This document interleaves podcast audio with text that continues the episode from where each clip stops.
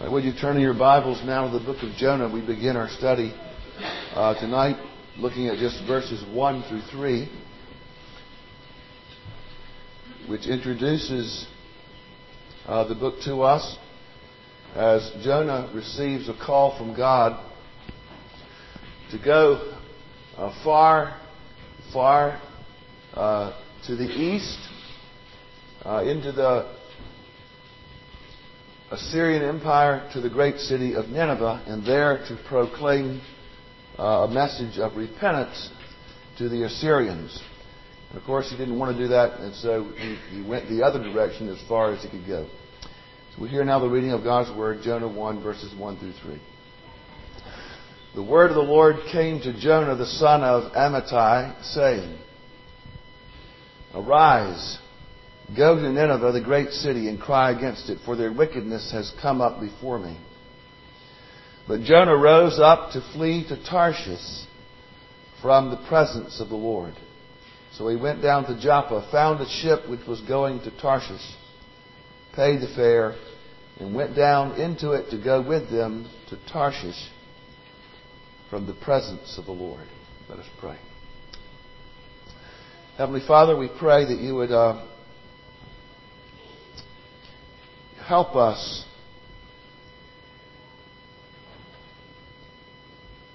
to understand and know when you are calling us, not only in a general sense to a relationship with you and to a life that honors you, but also in particular, as you would call us to serve you in various ways. We pray, Heavenly Father, that however difficult that, may, that call may seem to be or appear to be to us, you will give us uh, courage and strength through the Lord Jesus Christ to trust you with it. And this we ask in Jesus' name. Amen. Someone asked Emily Post, who is the expert on what is the right thing to do in the right situation, manners and such. This question What is the procedure, the correct procedure, if you are invited to the White House but you have a previous engagement? Well, this is the answer she gave. An invitation to lunch or dine at the White House is a command and automatically cancels all other engagements. Well, you can make of that what you will, but it does raise an interesting question. Do some calls or invitations in our lives have priority over everything else in life. A businessman might say to his secretary, Hold all my calls, except for if my wife calls, let her through. Or something like that. Of course, the call that we're dealing with tonight is not the call of a president or the call of a wife or anybody else, but it is the call of God the call of God in the life of a man named Jonah. And from this text, among other things, we learn that the call of God must be given an absolute priority in our lives. It supersedes everything else. We notice this from this text, these verses, as well as uh, several other things. Three things we'll note from these verses. First of all, that the only legitimate response there is to the call of God is obedience. Secondly, that that obligation to obey the call of God does not change no matter how difficult that call might appear to be. And then lastly, to reject the call of God is, in effect, to reject God Himself. First, the only legitimate response to the call of God would be to respond by obedience to that call. Now, here we note, first of all, that the Lord called Jonah uh, to serve him now in a different location with a different mission than that which he had uh, received from God before. It's now to a different people, even, than he had been called to serve before. It is a sense, a new and different commission that Jonah receives now. Jonah was a prophet of God, and prophets were called by God and sent on uh, their mission as a sacred spokesman uh, to God on behalf to God's people on behalf of the Lord Himself. Now, Jonah lived at the very end of uh, the prophet Elisha's ministry Uh, during a time of great turmoil among the northern ten tribes of Israel. Those ten tribes were called the nation of Israel, and the southern two tribes were called Judah. And those ten tribes were characterized by continual idolatry and spiritual adultery, and God brought the Assyrians against them to chastise them. They were warned about that on numerous occasions. Jonah was one of those prophets that spoke to Israel about their spiritual adultery and called them to repentance. Uh, we have one reference to his ministry in that regard in 2 Kings chapter 14. And Jonah speaks to the nation of Israel and says, even though you have rebelled against God and there'll be great judgment against you, yet the Lord will be gracious and will restore the land of Israel to his people in the days to come. Not long after Jonah's ministry there, the nation of Assyria came and devastated the northern ten tribes and carried them away, not like the Babylonians into captivity, but just scattered them throughout uh, the whole of the Assyrian Empire, such that uh, they are now referred to as the lost ten tribes of Israel. They were never recovered. So Jonah, like all of the other prophets of Israel, was employed by God to warn the people of Israel about the judgment of God and call them to repentance. So Jonah was already in God's service. He was already a prophet of God. But now the Lord calls Jonah to a different mission. Now he is to go to a different place and to minister God's word to a different people. It is, in a sense, an unusual assignment. Sometimes the call of God on the life of a prophet uh, was not something that he desired, not something that he wanted to do, uh, was burdensome to him. Now, Jonah is being called by God to leave Israel and go now to a foreign land, one that was strange to him, to a pagan land. He's now to go into the very Assyrian Empire that had just destroyed the nation of Israel. And there to go to their major city, the city of Nineveh, and cry out against it, to warn them of God's judgment, and to call them to repentance. But, as you perhaps well know, Jonah didn't want to go to Nineveh. And so instead of going to Nineveh, which was to the east, Jonah turned and went in the direct opposite direction and went straight west to the city of Joppa and there found him uh, a ship that he could take that would carry him even further to the west, further away from the place to which God was calling him. Now, what I want you to notice here is that God did not ask Jonah if he would like to go to Nineveh. He didn't ask, who will volunteer to go to Nineveh and to warn them about my judgment. He didn't call up Jonah and give him several options and ask him to choose the one that he thought was best suited to his gifts.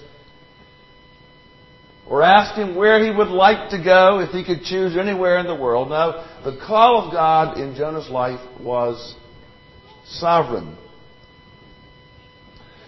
And when the sovereign God calls a man to do something, then the only legitimate response is simple and immediate obedience. Note verse 1 says, The word of the Lord came to Jonah, the son of Amittai, saying, Arise, go to Nineveh. It was nothing less than the very word of God, Almighty God, the sovereign God of the heavens and the earth, that came. And the command is brief and sudden, abrupt and imperative. And he has given no explanation and no preparation. He is just to immediately heed the call of God. Now, sometimes we know that God prepared prophets for their mission. Think about Isaiah's vision. When Isaiah saw God in all of his holy purity in the temple, and then by way of contrast saw his own sin and brokenness and cried out to God, Woe is me, I am a man of unclean lips. I live among a people of unclean lips. And then God called upon him. Who will go? Isaiah said, I will go. Here I am, Lord. Send me. Or Jeremiah in conference with God, and the Lord reassuring him, Be not afraid, for I am with you to deliver you. But not so with Jonah. Suddenly Jonah gets redirected. He gets a new call. Suddenly the naked imperative of the call of God is upon him. Arise, go to Nineveh, and cry out against it, God says to him. One commentator remarks on this very text In his dealings with you, he will sometimes expect the implicit, immediate submission without inquiry, without explanation, and without delay, which an absolute sovereign may demand. Think about Abraham. God said to Abraham, Take your son, your only son, whom you love, Isaac and go to the land of Moriah and offer him there as a burnt offering. And Abraham, perhaps surprisingly to us, obeyed the command of God immediately and trusted him. God charges you and I to serve him in obedience to his call immediately, unquestioningly, casting ourselves upon Him, leaving all things in His hands, trusting the Lord with all our heart, lean not upon our own understanding, in all our ways acknowledge Him, knowing He will direct our paths.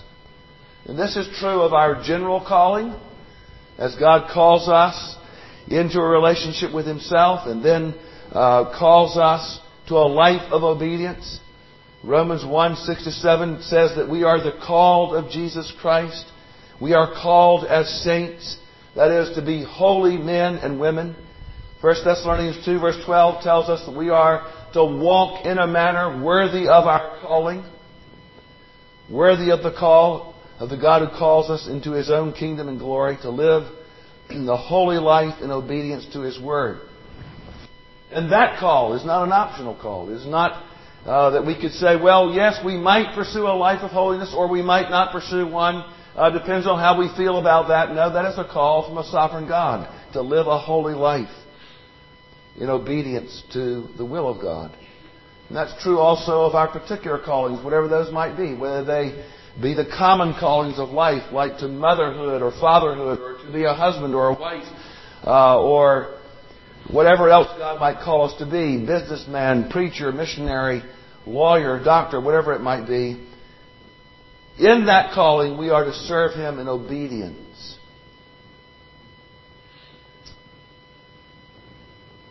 So, whatever God calls us to do, the only legitimate response to it, to that call, is to say, okay, God, here I am. Grant me the grace to be obedient to what you call me to do. Secondly, we know this that whatever God charges us to do in obedience, that calling remains in our lives no matter how difficult it might be. Now the text tells us that God called Jonah to go to Nineveh and to preach, but that he then arose and went the opposite direction. He went exactly the opposite place that he was called to go to. So instead of immediate obedience to the call of God, Jonah responded with uh, immediate disobedience. You can hardly express it more clearly than the way the text expresses it. But Jonah rose up to flee to Tarshish from the presence of the Lord.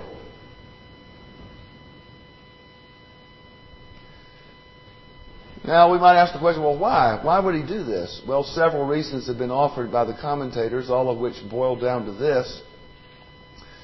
He found certain aspects of this call distasteful. There were certain things about this that were difficult to him. Some suggest that it was the immensity of the task. It was too big too great for any one man uh, to take upon himself. After all, uh, the, the, city of Nineveh, as they've excavated it, had a, a 60 mile circumference. The walls were 100 feet high and wide enough, they say, for three chariots to travel on side by side. 1,500 towers were found along this wall, all of them 200 feet high and about 2 million people living in the city of Nineveh. So here's one little prophet traveling out of his comfort zone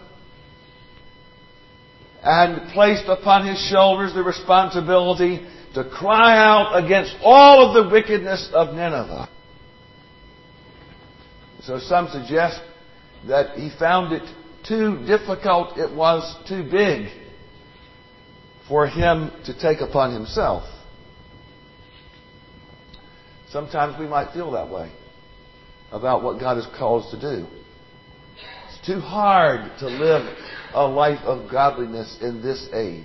It's too difficult to bear testimony to the gospel in this culture.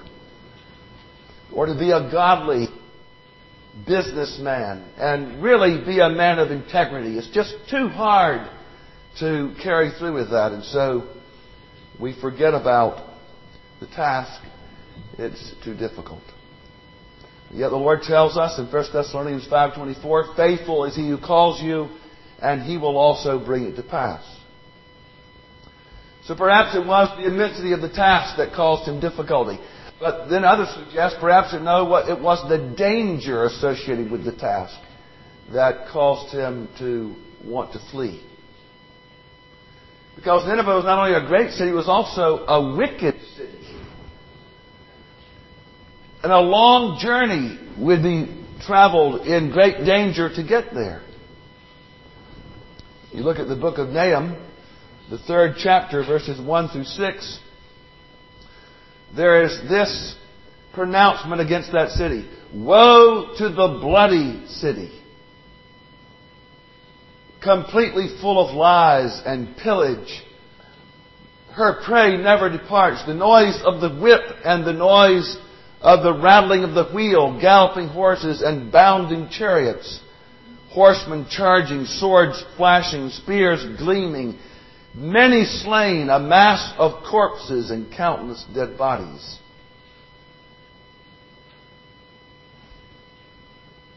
And on and on goes the description.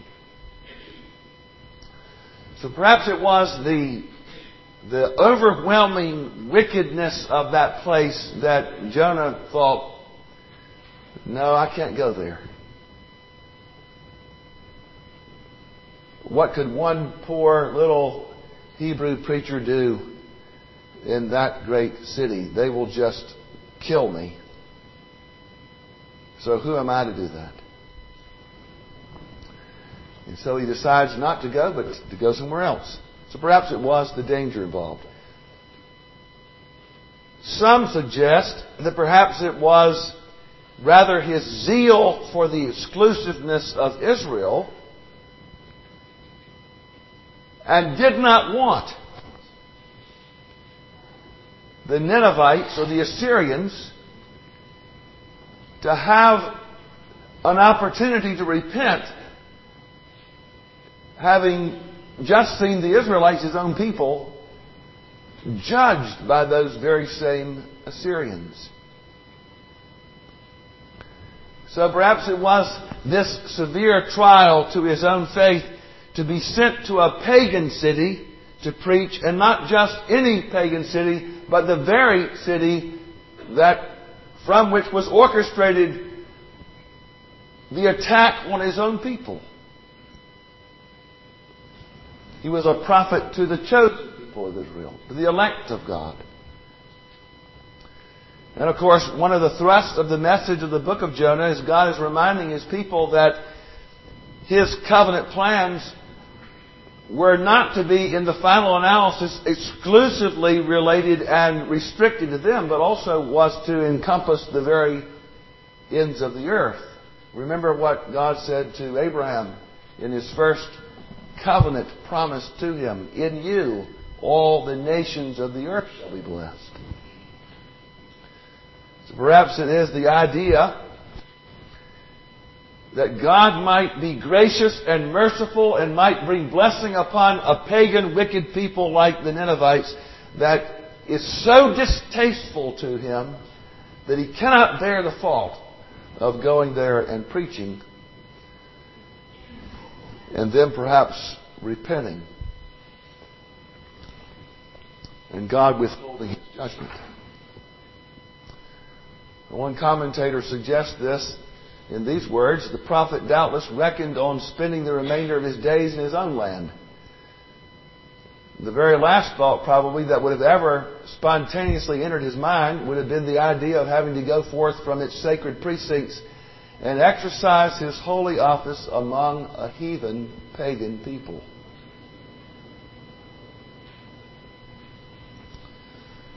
So when you consider it all, it wasn't just Perhaps the immensity of the task alone or the danger of the task that caused him to disobey, but rather also this distasteful proposition that somehow Nineveh might repent and escape the judgment of God.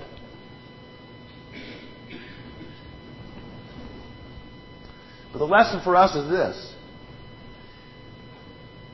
We don't get to choose what God is calling us to do. And no matter how distasteful or difficult it may seem to be to us, if it is the call of God, still we must obey. And of course, the Lord Jesus is the one who exemplifies that more clearly and better than anybody, isn't he? Because you remember him in the Garden of Gethsemane agonizing over the call of God to be the Redeemer of his elect and to go and lay down his life in their place to experience the awful wrath and judgment of God in the place of guilty sinners. And Jesus wrestles with that, the reality of that wrath that we poured out upon Him, and cries out in His human nature, Let this cup pass, but not my will, but your be done.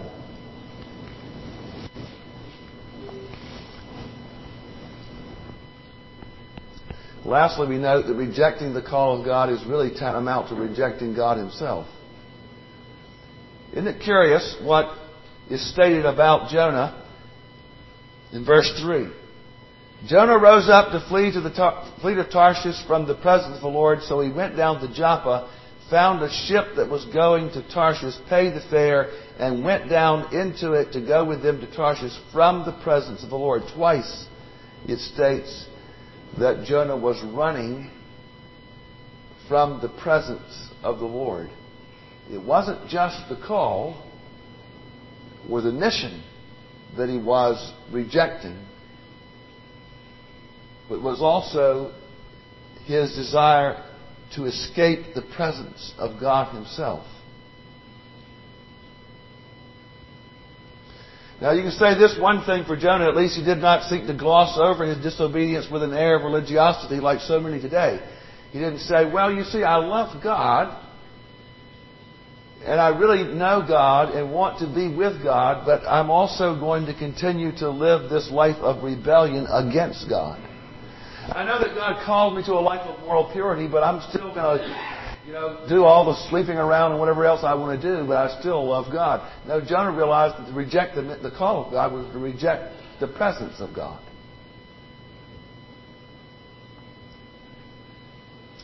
You ever noticed that people who begin to reject God's call,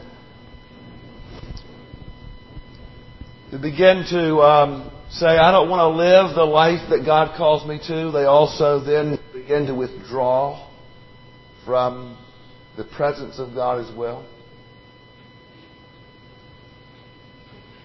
I always notice that whenever I see someone, um, they start to become absent distant, irregular.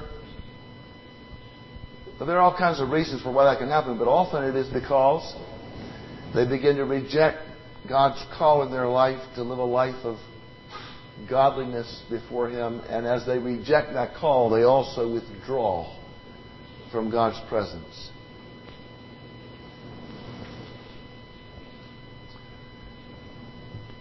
It's really not possible, is it? I mean, David tells us in Psalm 139, Where shall I go that I may escape your presence? And he says, If I, if I go to the very depths of the sea, behold, you are there. And Jonah found out that. But nevertheless, as he turns his back on the call of God, he turns his back on the presence of God. And he rose up to flee. Some um, suggests that Tarshish was an ancient word for uh, what we today call the nation of Spain. Several hundred miles to the west when he was supposed to be going east. As far away as possible. He goes to Joppa, finds a boat that's headed the opposite direction, and buys him a ticket.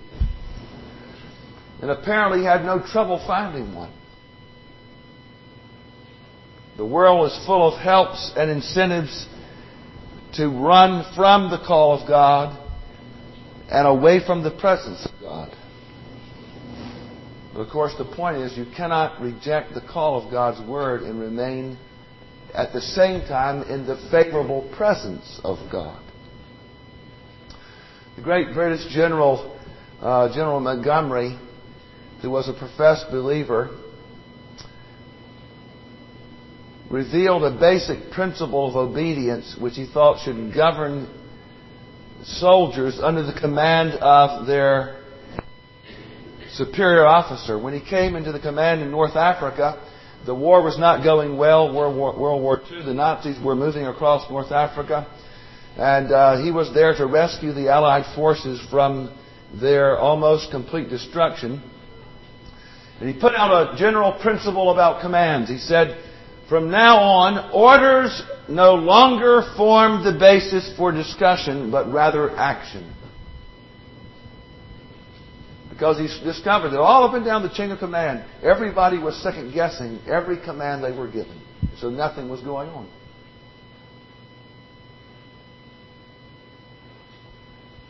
He said previous orders had generally been queried by subordinates right down the line I was determined to stop this state of affairs at once.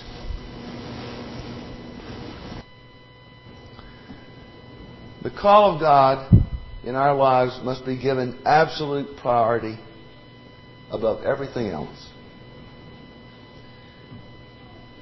Will you say, Lord, your orders are no longer the basis for discussion, but rather for action? What is God calling you to do? Is it to be a godly wife? To be a godly husband? To apply biblical principles to your business? Is it to preach the gospel? Whatever it is, No matter what the difficulties you may face, it is the call of God. May God help you to heed that call as we pray together. Heavenly Father, we thank you for the Lord Jesus, who did not shrink back from the call that you gave him to be our Redeemer, no matter what difficulty he faced. Father, we, some of us, are facing some grave difficulties in the general callings of our lives. We pray, O oh Lord, you would give us strength to heed that call to obey you in it. We ask this in Jesus' name. Amen.